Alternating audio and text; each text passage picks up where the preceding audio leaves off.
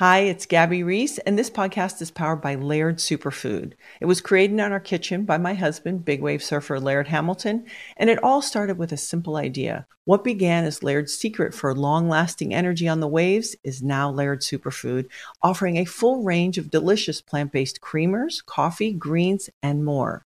Visit lairdsuperfood.com and use the code GABBY2024 and save 20% on your first order. Introducing the Leesa Chill Collection, your answer to hot nights. These mattresses beat the heat with ultra cool covers, whisking away heat for the perfect sleep temperature. Save up to $460 on chill mattresses and get two free pillows when you shop now. iHeart listeners can save an extra $50 off by visiting leesa.com forward slash iHeart. That's L E E S A dot com slash iHeart. Exclusions apply. See leesa.com for more details. Infiniti presents a new chapter in luxury, the premiere of the all new 2025 Infiniti QX80, live March 20th from the edge at Hudson Yards in New York City, featuring a performance by Jon Batiste. The all new 2025 Infiniti QX80 is an SUV designed to help every passenger feel just right. Be the first to see it March 20th at 7 p.m. Eastern, only on iHeartRadio's YouTube channel. Save the date at new-QX80.com. Don't miss it. 2025 QX80 coming this summer. Hello, and welcome to the Psychology Podcast with Dr. Scott Barry Kaufman, where we give you insights into the mind, brain, behavior, and creativity. Each episode will feature a new guest who will stimulate your mind and give you a greater understanding of yourself, others, and the world we live in. Hopefully, we'll also provide a glimpse into human possibility. Thanks for listening and enjoy the podcast.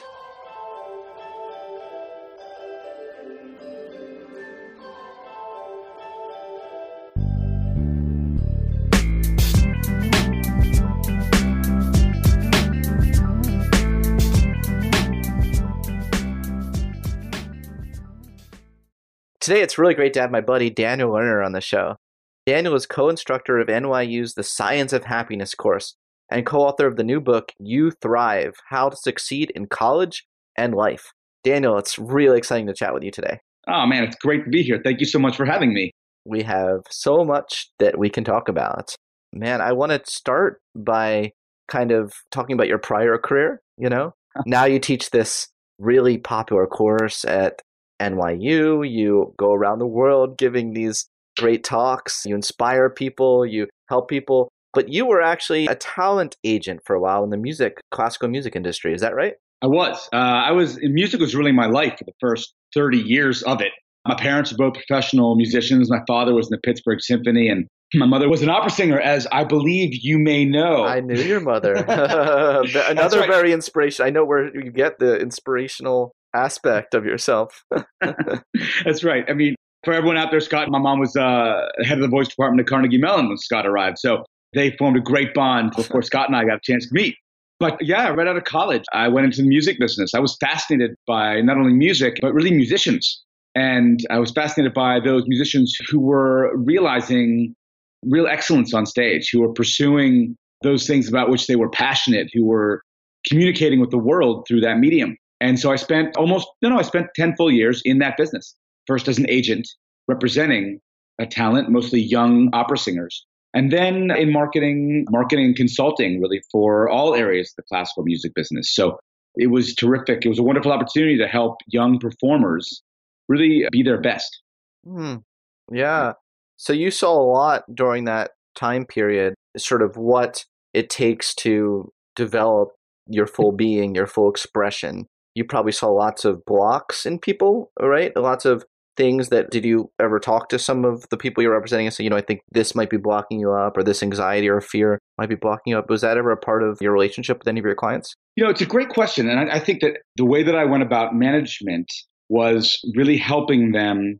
Well, I mean, let me not say helping, let me say working with them to maximize uh, both their experience on stage and their experience off stage.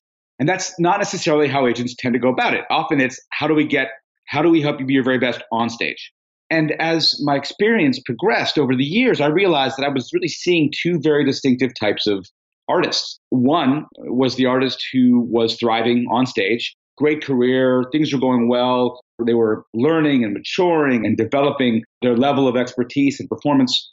And that artist would also have a really rich, fulfilling life often off stage. They would have uh, a family, or they would have a great group of friends. They would have a spiritual pursuit. They would have hobbies. They would have things that were really important to them away from the stage.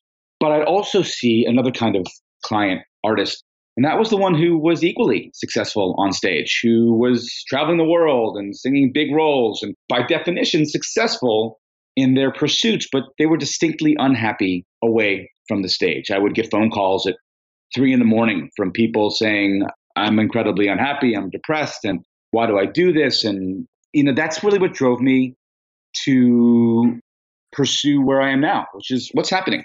But psychologically, what's allowing one person to be successful on stage and off, and the other person to be successful on stage but not off? Hmm. I remember a really poignant story you told me in, about uh, someone who called you unexpectedly during the middle of their performance. Was it at Carnegie Hall? Yeah. Or something, or the or the Met?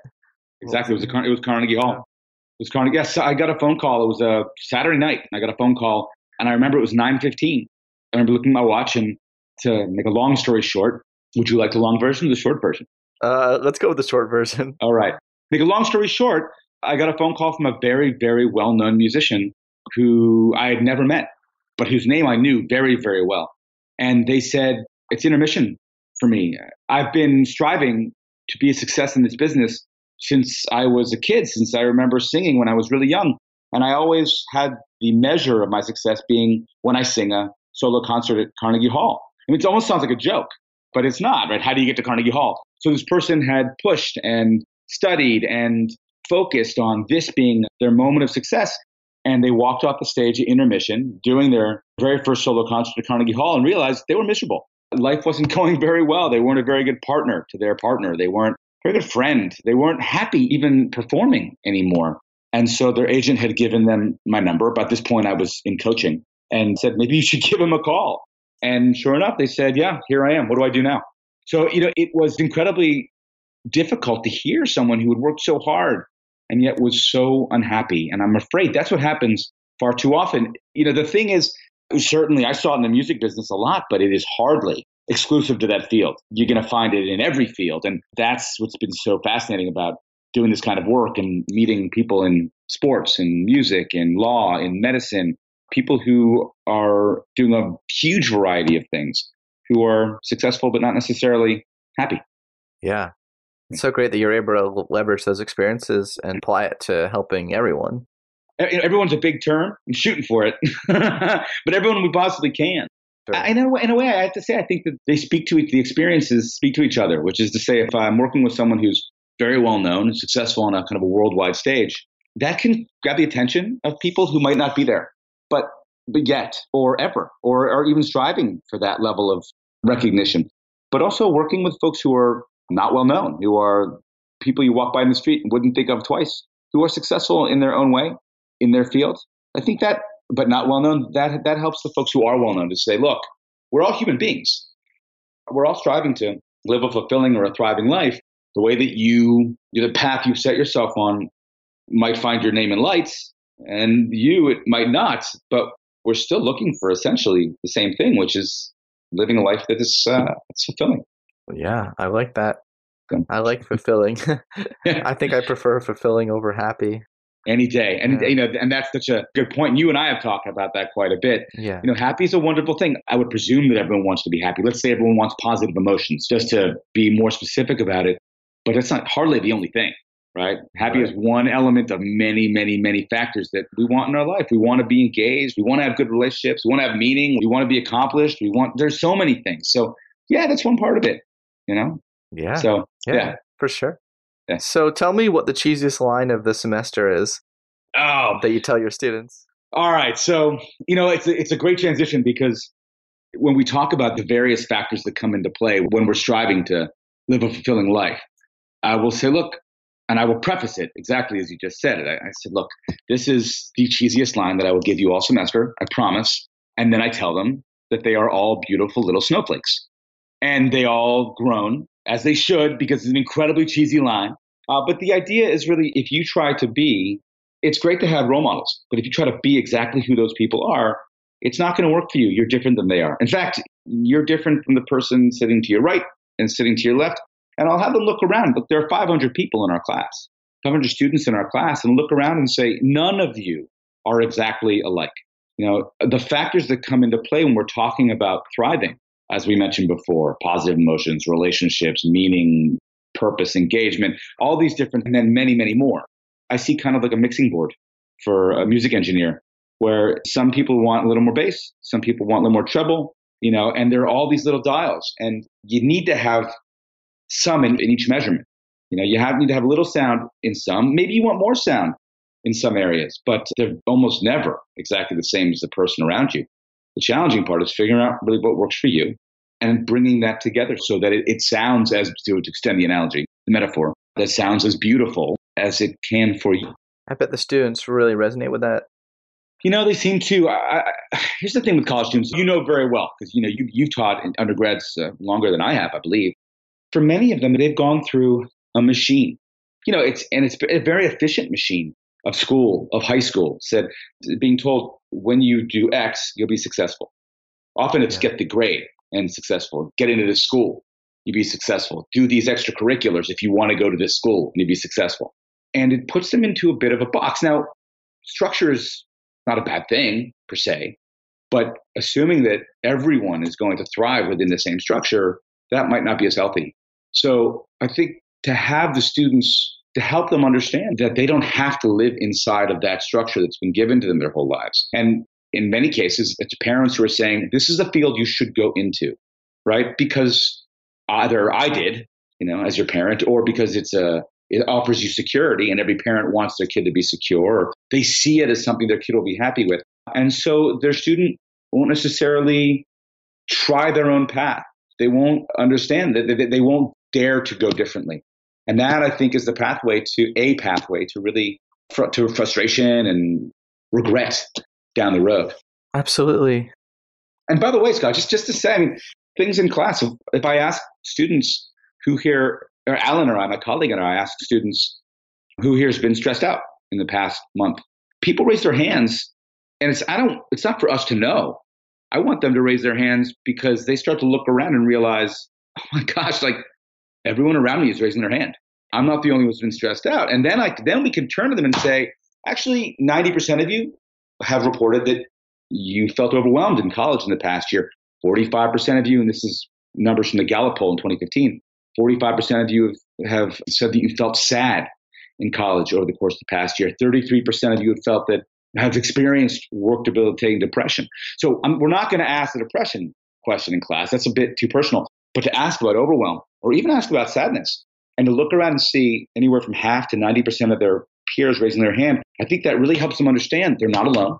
And then we can move forward and go, look, snowflakes, let's figure out what's going to work for you. Because apparently, whatever you're doing can either be tweaked or be overhauled or somewhere in between. And given that license, I think, I'd like to think, helps them really explore their undergraduate experience in a way that allows them to take advantage of wonderful opportunities that are there. Yeah. There's this expression at Penn called Penn face, where students feel as though they have to put up this veil of strength, you know, right. or courage. And when they're all really going through the same thing. And you know it's really i think that's really important point you know to get these students understanding that there's a lot of similar challenges they go through can you tell me some challenges you see on college campuses today oh gosh i think i think a lot of students well you, you bring up the penn face idea have you heard of that uh, before i've not heard that phrase uh, particularly but it doesn't surprise me i'm sure that every campus has oh, yeah. something many campuses i would imagine have something akin to that some schools probably more so than others but i think it runs the gamut a lot of it's perfectionism. I mean, if straight A's is what got them into college, and straight A's is clearly what's going to help them be successful at the next level. And so they start to strive for grades rather than experiences, for winning rather than learning. And that can be a very slippery slope, right? Because it takes the joy out of it. It can often take the joy out of it, I should say, and it can often take the engagement out of it. What about just experiencing those things that you're interested in? And you might not be as good as quote unquote other people around you, but are willing to fall on your face and fail a little bit. I think that's so key. You know, not fail, but but just to know that you're learning your own way. And that's okay. So I think the grade bit is really challenging. I would say the pressure to pressure to succeed very early on in their post college careers hits a lot of students before they even walk onto campus. That's to say, look, I'm 45 years old. And when I graduated from school, one of my best friends was in the tech sector back when tech sector was booming. And I remember him saying, I want to be a millionaire by the time I'm 30. And I thought, whoa, that's amazing. A million dollars by the time you're 30. First of all, I was in classical music, so that wasn't happening for me. Second of all, that's just a lot of money for a young person. Now, if you don't make a million dollars by the time you're 23, you're like a failure and there's no way to come back from that. Oh no, am I a failure? I know. well, you let me know when you get to 23. You let me know how. how you okay, I'll let you know. but I think they see that too often, and so they start to set goals that don't necessarily align with their well-being or happiness. And I'd say, you know, and maybe the third. I'll say the third, but let me preface it by saying it's the question I get asked most often that I think might be the biggest challenge. are students who come up and say, "I'm interested in these four things, any four topics. How do I choose?" And my standard answer and I can talk more about this if you'd like, but my standard answer is why do you have to choose? Yeah, I like that. I like right? that. You're 18, 19, 20, 21, 22. Like you're interested in these four things. Maybe what the focus should be is how can I make each of them a part of my life in some capacity so that I can continue to enjoy things that I find engaging and follow that path. And that's a tricky one because you don't get a whole lot of parental or societal support around that. But I do believe that in many ways, and we can whether we're looking at studies of passion or an array of other domains, pursuing those things that engage you, that's an essential part of the path to, to living a, a good life. Yeah. So when you're being structured out of that, it's an early path to potentially unhappiness or unfulfillment, right? struggling. So, and, and, look, this is the other thing, by the way, that, that I'll tell my students early in the semester is I'll tell them the story of the clients that I've had anonymously. And what I'll say is these people will call me when they're 35 years old and they're super successful and they're not happy. I get you when you're 18 and 19 and 20. So the routines and habits that they've developed that have helped them be successful on but unsuccessful off stage, field, classroom, we can work on this right now. Let's figure out what works for you.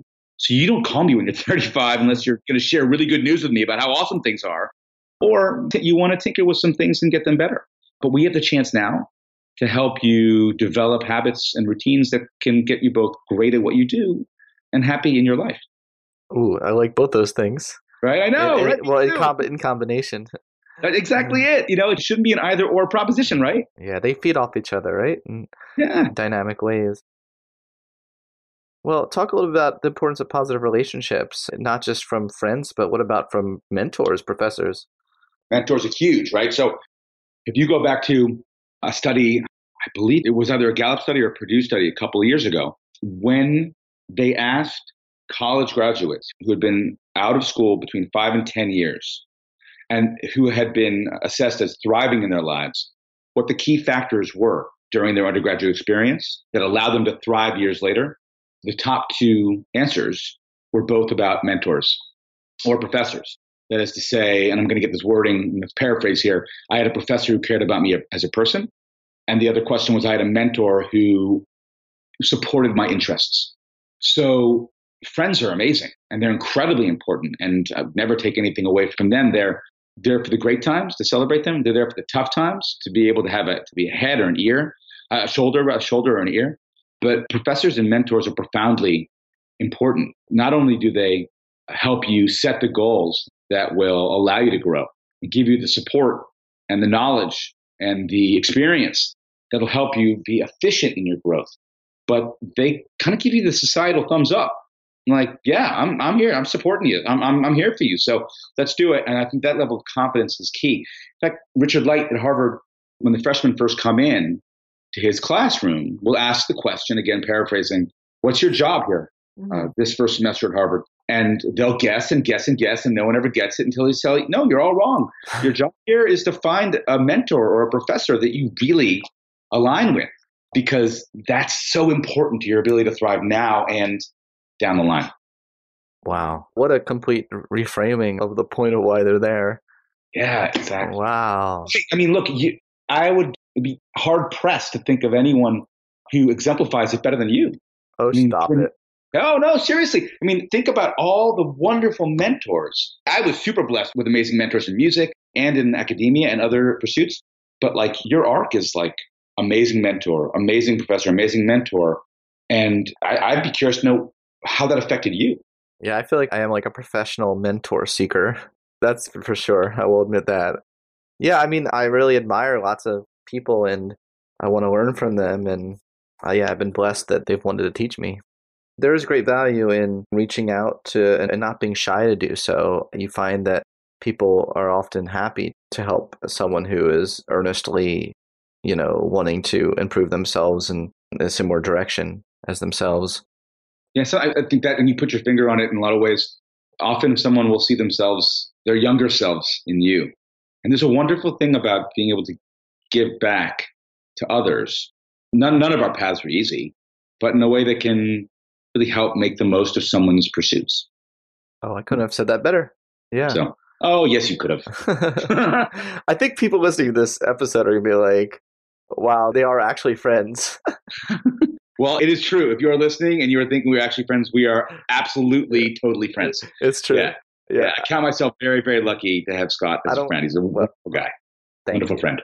Thank you. Thank you. Likewise. Likewise. yeah. So, can we move on for a second to character strengths? You know, you talked about kind of the intersection of happiness and strengths. Can you unpack a little more of what are some of these potential strengths that we could be identifying in college students? We, as professors, you know? Sure, sure, sure. You know, as we said before, because we have this structure and we see so many students come to our classroom, it's easy to put on blinders and look for very specific attributes that indicate to us, okay, they have a talent for this. Okay, they have a talent maybe for something else, but they're here for another reason. Okay, and like be able to sort of start categorizing and thinking about who's going to thrive in here and how, and who might not thrive quite as well, as richly, let's say. Yeah. And if that is what we're doing, we're leaving out certain factors that can help the students that we that we work with, and I'd say even the people that we have the opportunity to interact with outside of the classroom. And that would be, among many other elements, character strengths. What are our strengths of character? What are those values in life that we have that help us to thrive? So if you look at, and there are there are a number of different assessments. So best known might be StrengthsFinder in Gallup, oh, yeah. but the VIA, uh, you know, it's I see it a lot in businesses, and I think it's it's terrific, particularly for the workplace. But if you're talking about life overall, if you're talking about being in a classroom or not, or maybe your last classroom experience was 50 years ago, the idea of pursuing strengths of character can be particularly rich and helpful. Uh, those strengths of character, you can find an assessment at VIA, Victor, what is it, Victor Indigo Alpha. Oh, that's what um, VIA stands for? No. I've always wondered what it stood for. No, I'm joking. Values in action, right? Values yeah, in action, yeah. exactly. So if you go to the Values in Action website, you get a free assessment there. And what it is is it's, it's not a measurement of how good you are, how bad you are. It's not a measurement of how smart you are or uh, what, what your IQ is. It's just a measure of those strengths with which you thrive. So, for example, strength, some strengths in those 24 are bravery, they are honesty, they are love and capacity to be loved. They are beauty, appreciation of beauty and mastery. They are justice. They are zest for life. And what we find is that people who are able to incorporate their strengths into their pursuits are far more likely to be engaged in those pursuits, whether they're in the classroom or in the workplace. Gallup did a poll of strengths a number of years ago and found that those organizations that help people to use their strengths at work so those employees have a, 73% chance of being engaged. Wow, that's huge effect. It's huge, especially when you think about the organizations that emphasize shoring up weaknesses over using your strengths. And those organizations, those people have a 9% chance of being engaged in the workplace. Really? Yeah. That's, uh, that's very, it's quite striking because it's just we're throwing out all these statistics. I'm going to make up a statistic. Probably 90, probably, no, you just did so I can probably 90% of businesses focus on the negative aspects and just trying to get rid of the negative as opposed to building on the strengths probably. So that that's it has huge implications. Now i just made up that 90% but that's just my gut is telling me. That sounds about right to me. I think your gut is spot on. Well i mean look think about some of the great management gurus. Peter drucker said that the greatest companies are teams are made up of the constellation of strengths now, he clearly wasn't referring to, to the VIA, the values in action, or nor was he referring to StrengthsFinder because this is well before either of those were available to us. But he saw the people who worked in their strengths and formed a team where people not only brought them together but appreciated the other people's strengths. Because that's the that's that's the tough part. If your strength, and I think the maybe one of the easy ways to do it, and this is not a strength thing, but if you're an extrovert and I'm an introvert, and you're sitting there thinking, why is this guy never talk? As opposed to thinking, I wonder what he's processing right now.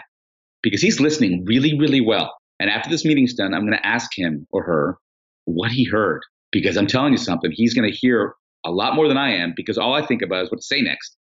Unless you get that kind of appreciation, you're not really realizing the benefits of that constellation of strengths. So it happens all the time in college campuses, clearly. People thinking, I actually just want to hang out with people who are like me, or I appreciate this person's strengths, whether they know it or not, because they're like my strengths. As opposed to thinking, how do I put this team together and appreciate other people's strengths? You know, before that even happens, I just say to a student, figure out what your strengths are. Go to the VIA website, take the assessment, and when you find out that your strength is, say, bravery, figure out a, a way to use it in a new way every day. Maybe it means asking a question in class that you're a little nervous to ask, that doesn't seem quite right, but you're going to be brave enough to ask that question. Maybe bravery looks to you like uh, writing a paper that's a little outside of the box, pushing that boundary a little bit, because for you, that's how you express bravery. For other people, it might be going on a political march or joining a political cause. It might be something like that. For others, it might be a ropes course. Who knows? But the idea is if you're able to use it, maybe it's asking somebody out that you're nervous to ask out. You know, when you express that bravery, you're far more likely to, well, at least what Marty Seligman will say is, was it Marty, I think, who said, no, I'm sorry, it was Alex Linley who said, experience what it is to be the real you. Well, oh. I really like that quote. I really like that quote you just said. Yeah, and it really has me thinking a lot. Let me give you one quick strength, just because it's might be a fun story. So, just as an example, one other example of how students can use strengths. I had a, um, a student a couple years ago. She had just finished her tour of duty in the Navy, and she was assessed for her strengths. And she had her boyfriend get his strengths assessed as well. And so for his birthday, she did a strengths date where one of his strengths was appreciation of beauty and mastery. So she did a date where she took him to a really lovely place for breakfast. She went for a really nice walk in the park. She took him to the Met Museum afterwards. And then they sat on the roof and watched the sunset. He was like, This was the best date I ever had. So being able to structure an experience like that for a friend or for a partner is a really wonderful gift. And she said it was the best date she'd ever had too, because she just got to see him so wonderfully, wonderfully engaged. Wow. So maybe on first dates, people should be giving each other the via. Hey, you know, you could do a lot worse, right? You could do a lot worse than worrying about like your hair. it's a really good point. Yeah. I spend way too much time worrying about my hair. But you have magnificent hair. Uh, because I spend so much time worrying about my hair, hours and hours. Uh, well, thank you, Dan. So let me ask you about willpower. I think this is an important topic you cover in your book, and something that kind of, in a lot of ways, is what enables our character. You know, we may have the potentiality for certain character strengths, but our lack of willpower might get in the way of that, right? Absolutely. No question about it. Do you see that among college students? The, the willpower plays a role in their success? Yeah, I'd say I, uh, I see it among everybody that I've worked with, both as a coach and as a as an instructor. But you know, in some cases, it, it is a key factor in success. You know, the capacity to do do what you know is best for you in the long term and forego what you want in the short term. That would be key for everyone from great athletes to great world leaders, to great musicians, to great academics, to great mothers, to great fathers. Self control actually is one of the predictors for a healthy child. I'm sorry, self control for the parent is one of the great predictors for, for a healthy child because that parent can do what is right for their child. Right. When it comes to students on campus, absolutely. And I think there are a number of factors that come in. One of the greatest factors, and when we teach this class, we teach it as a kind of a part one, part two class, is choice. That's to say, college students have more choice. The vast majority, 99, I'm making this number up, but 99 point plus percentage of college students have more choice second they step foot on campus than they ever have in their entire lives. Right? When they were in high school, we were all in high school. We were told what class to go to, when to be there, what was due, where we were eating, who we were eating with. And you wake up the next morning because you have to wake up at a certain time. You know where your breakfast is, right? So on and so forth. You get to college, you don't know where your dorm is. You don't know what classes you're going to take. You don't know what time those classes are. You don't know who you're going to have breakfast with. You don't even know who you're going to be sleeping with that first night. And I'm talking clearly about roommates, but you have all of these choices that you never had. Here's the thing with willpower willpower is depleted as the more choices you make. So if you wake up in the morning in high school, you get down to the table and there's a bowl of cereal sitting there, you have not just made the choice between bagel, cereal, eggs, pancakes, waffles. So you haven't depleted your willpower. When you go to high school, because you jump on the bus, you walk the same path every day. It's not like, am I going to take the subway today? Am I going to go with certain friends? Am I even going to go to class? Because if I don't, no one's going to know. So you haven't necessarily depleted your willpower in high school, but in college, by the time it's 10 a.m., providing you've decided not to hit the snooze button 15 times, your willpower is depleted. And for a reference point, and, and oh, by the way, you're in college, like, what am I going to wear? I have to look like Superfly because who knows who I'm going to run into today? Maybe I'm going to want to, you know, see that, you know, girl in my science of happiness class or that guy in my my chem class, and I have to look good. This is the reason why, one of the reasons why Mark Zuckerberg always wears the same hoodie or at least he has a billion of them. Why Steve Jobs always wore the same thing? Why Albert Einstein wore the same thing? Because they don't want to have to make the choices. Thus, they save their willpower for other things, allowing them to focus. So for college students and willpower, yeah, it gets drained super fast because it's they're hit with all these choices. And by the time mid afternoon hits, evening hits, the habits, the bad habits kick in. We, we, we rarely make bad decisions in the morning like we do in the evening. Our ability to work through and not uh, procrastinate, for example, grows in the afternoon and evening as well. We eat less healthy in the afternoon and evening, part because our willpower is drained. So for college students, yeah, it's a huge factor that they don't think about very often. I'd say there are a couple of ways to, there's a couple of shortcuts that they can build in to preserve that willpower and to save it for when they really need it the most. That's a great lesson if you can impart that on, on the students. Uh, imparting and having them actually take advantage of it are two different things. But here's the thing about the course, and I, I imagine you found this too, teaching the science of happiness. Some students are going to look at it and go, oh my gosh, that's amazing. I totally have to take advantage of that. And other students are going to go, whatever, dude. you know, but hopefully they'll look at the character strengths class and go, oh, I'm going to try that in my next date. Or in the optimism class and go, all right, how am I going to explain the next bad things that happens to me so that I can maybe have a different style of dealing with bad things? You know, the hopes is that whether it's with the class, with the course, I should say, or the, or the book, that people will find something. The snowflakes will find the one that's right for them. Maybe it's one thing, two things, an action they can take, a habit they can create, three things, four things. But I seriously doubt it's going to be all of them. So hopefully, if willpower works for you, wonderful. And if it doesn't, you'll find something else. Yeah. Willpower doesn't work so well for me.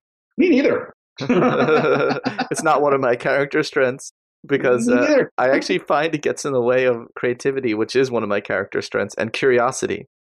Ah, interesting. Yeah, I think if you have too much willpower, you're gonna like kind of ignore the seemingly irrelevant and miss out on the beautiful connections. But anyway, I'm starting to sound a little hippie-ish, so I'll stop. Well, hey, and I wonder about that. Think about it. What if you're totally committed to right. keeping the blinders off? You know, be like, how am I not going to allow myself to get the blinders on? To, you know, how am I going to constantly allow myself to stay open to experience? that takes willpower too, because I think for a lot of folks, it's easier just to be like, hey, I'm going to put my head nose to the grindstone, get the good grade, not worry about, you know, creative, schmeative. That's for the hippies. Like that takes some, that says takes some self control. You know, that's actually a really good point. I'm gonna I'm gonna rethink that. What's the difference between harmonious and obsessive passion? Oh, look who's asking me that question. Mr. Passion himself. You know what you should do? If you're out there listening, you should uh, Google Scott Barry Kaufman articles on passion. yeah, uh, you're, you're you're too nice. You're too nice. I know that you have a lot of great stuff to say about it. So, the things I'm interested in most are development of excellence and expertise in our life, and how we can do so in a healthy way. And the study of passion, which have, has really been vibrant for the last like 25 years, particularly the University of Montreal, I think for me is one of the key elements when it comes to bringing together well being and excellence. The thing about passion is Bob Vallerand has been doing so much of this research and his colleagues have really found there are two very distinctive pathways to pursue a passion. Now, a passion can be anything, right? Almost anything. I, I believe that they've, when he polled 535 students at University of Montreal, they came up with a list of well over 100 passions Because at first the students were saying, well, I don't know if I have a passion. When they realized that a passion is a strong desire to do something and to do something at least eight and a half hours a week, they were like, wait, does that include having conversations with friends? Does that include gardening? Does that include cooking? Does that include skateboarding? It does. So all of a sudden, these passions can can be, to your earlier point, they can be so diverse that we may have them and not even know it. But the thing about passions that are so essential to bringing together well-being and excellence is that these two roads are very distinctive. One is harmonious, and one is what is termed obsessive. And the harmonious attributes uh, of harmonious include intrinsic drivers. So you're doing something because you love it. It's super easy. I love looking at kids because they get up when they're five years old and they're like, I want to play with Legos. Like that's usually an intrinsic motivation. They get up, the first thing I want to do is play with Legos. First thing I want to do is play in the sandbox. First thing I want to do is finger paint. First thing I want to do is play piano. First thing I want to do is go out and play a sport. So a harmonious passion, we can look at our kids and be like, yes, it's something you wake up looking forward to. An obsessive passion is different in that it's often driven by external circumstances. You do it because your parents want you to do it. You do it because the money's really good. You do it because of the status it gives you in your culture. And those drivers can lead towards a very different passion that is far less healthy. So when we look at harmonious passions, we find that the results are that people tend to have higher levels of positive emotion. They can, they're more engaged. They can focus. They have better memory. Term that that's the wrong way to put it, but they retain more of the information when it's harmonious. So definition all, of memory. Thank you very much. Which is the definition of memory? Yeah, exactly, exactly. So there are all these wonderful benefits, but when you look at the folks who are obsessively passionate, they have much higher levels of negative emotion. Even you know when they're not only when they're doing the pursuit that they're passionate about, right. but for the rest of their day. So, for example, we looked at I think Vallerand looked at high school and college basketball players, assessed them for harmonious or, or obsessive passion, and those college basketball players who are harmonious really enjoyed their practice, but then the rest of the day was better too. Those who were obsessive didn't enjoy practice, and the days they had practice, the rest of their day was worse. So it's not just about the one thing, it's about everything in your life. So when we pursue a harmonious passion we have this opportunity, not only to engage and do better, but to be happier, to be better friends, to have more relationships. Well, when it's obsessive, it tends to bring us down. And there's a huge rate of burnout when it comes to obsessive passions. Far, far, far, far, far greater than harmonious passions. But here's the bottom line, and this is what a lot of people uh, will ask when we talk about this is, but don't you need to be obsessively passionate to really be great, quote unquote great, to be the best? And what we're finding is for the most part, with very few exceptions, the studies seem to show that's not the case. That both types of passion lead to very, very high levels of performance, but only one of them, that's harmonious, also leads to fulfilling life. Yeah. Dan, just to clarify something, between people, when you measure harmonious and obsessive between people, you can look at differences, but within a person, there there's no profile of a person who is zero percent obsessively passionate, right? I mean, every single one of us has a mix of the two, and it's all about getting the gears, the relative ratio, right? You're totally spot on, and it's such an important point to know that just like so many things in our life, very few of us are black or white in anything, and passion is exactly the same way. So one may recognize some obsessive passion as part of their passion, some characteristics of, of the obsessive aspect. But that can be helpful to be able to recognize both and know, well, where am I being obsessive? Is it healthy for me? Can I shift a little bit more towards the harmonious? How's that really working out for me as the, again, the snowflake that I am? The strength to be unique, to pursue your own path. It's actually, you know, it's, it's such an interesting one too, Scott. When we think about people who are admired on both sides of the aisle, so to speak, one can say that we have unique people or snowflakes really both sides. You know, if we look at someone like Teddy Roosevelt, you know, one of the things I love about Roosevelt comes to uniqueness is that he wasn't just a president. He was a Rough Rider soldier. He was an environmentalist, started the national park system. He was a hard nosed, rough and tumble guy who loved rough sports, you know, football, boxing, those kind of things. He was also a very, very, very, very sick kid when he was young. You know, yeah, his asthma right. was so bad he couldn't leave the house. He couldn't have the window open. So here's this guy who had all these different things going. He was completely unique. Yeah. We look at someone like Maya Angelou, very similar. So many different things happening, completely unique human being. There's a wonderful clip of Bruce Lee talking about uh, how he discusses his pursuit of martial arts and how martial arts to him is fully expressing himself. And at a certain point, he just, the words don't do him justice anymore. But it's clear that he has pursued things in a different way, different than everyone else has. So, yes, I use Snowflake in a very positive way to say, sure. you know, we are unique people, whether you're Ronald Reagan or you are Barack Obama. These are incredibly unique folks who have taken very brave steps that other people wouldn't have. Do you encourage any of your students to be unique, but also to be conscious of others? Is just being unique the most the well, only important thing? Well, fortunately, one of you know there are a number of topics that we discuss in the course in the book, and maybe at the center of that is uh, meaning when it comes to essential drivers for thriving. And meaning, it can be defined many ways, but one of which is to feel that you are a part of something greater than yourself. You know, Adam Grant, one of your colleagues at Penn, uh, has talked about how we cultivate meaning. And certain ways include questions such as how does your work help the world be a better place? How does your work help other people around you?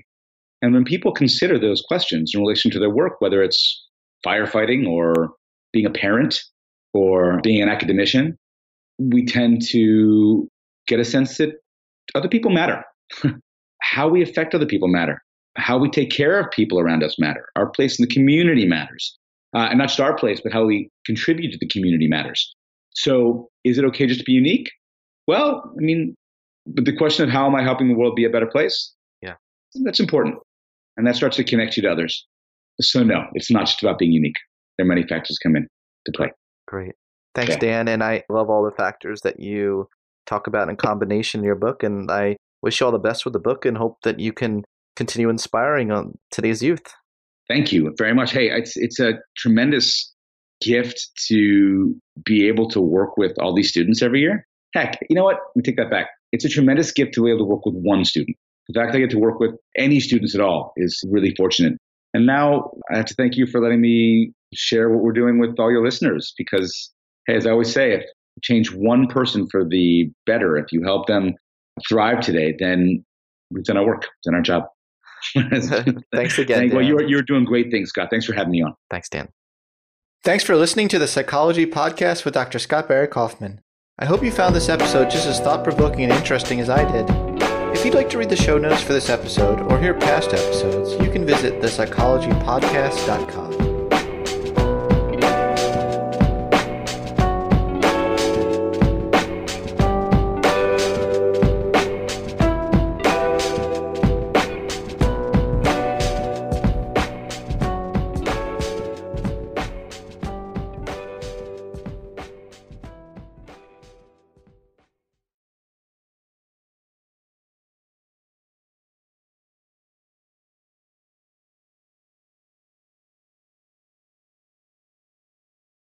Does money stress you out? Let Facet flip your financial chaos into clarity. Finding Facet immediately put us at ease. Facet's innovative approach to financial planning ensures your money works as hard as you do, enabling members to experience the joys of having your finances in order. And that makes us Facet for life now, I guess. Visit Facet.com, F A C E T.com to learn more. This ad is sponsored by Facet. Facet Wealth is an SEC registered investment advisor. This is not an offer to buy or sell securities, nor is it investment, legal, or tax advice. These testimonials are from current Facet members who are not compensated. All opinions are their own and not a guarantee of a similar outcome. Infiniti presents a new chapter in luxury, the premiere of the all new 2025 Infiniti QX80, live March 20th from the edge at Hudson Yards in New York City, featuring a performance by Jon Batiste. The all new 2025 Infiniti QX80 is an SUV designed to help every passenger feel just right. Be the first to see it March 20th at 7 p.m. Eastern, only on iHeartRadio's YouTube channel. Save the date at new-QX80.com. Don't miss it. 2025 QX80 coming this summer. Tired of restless nights?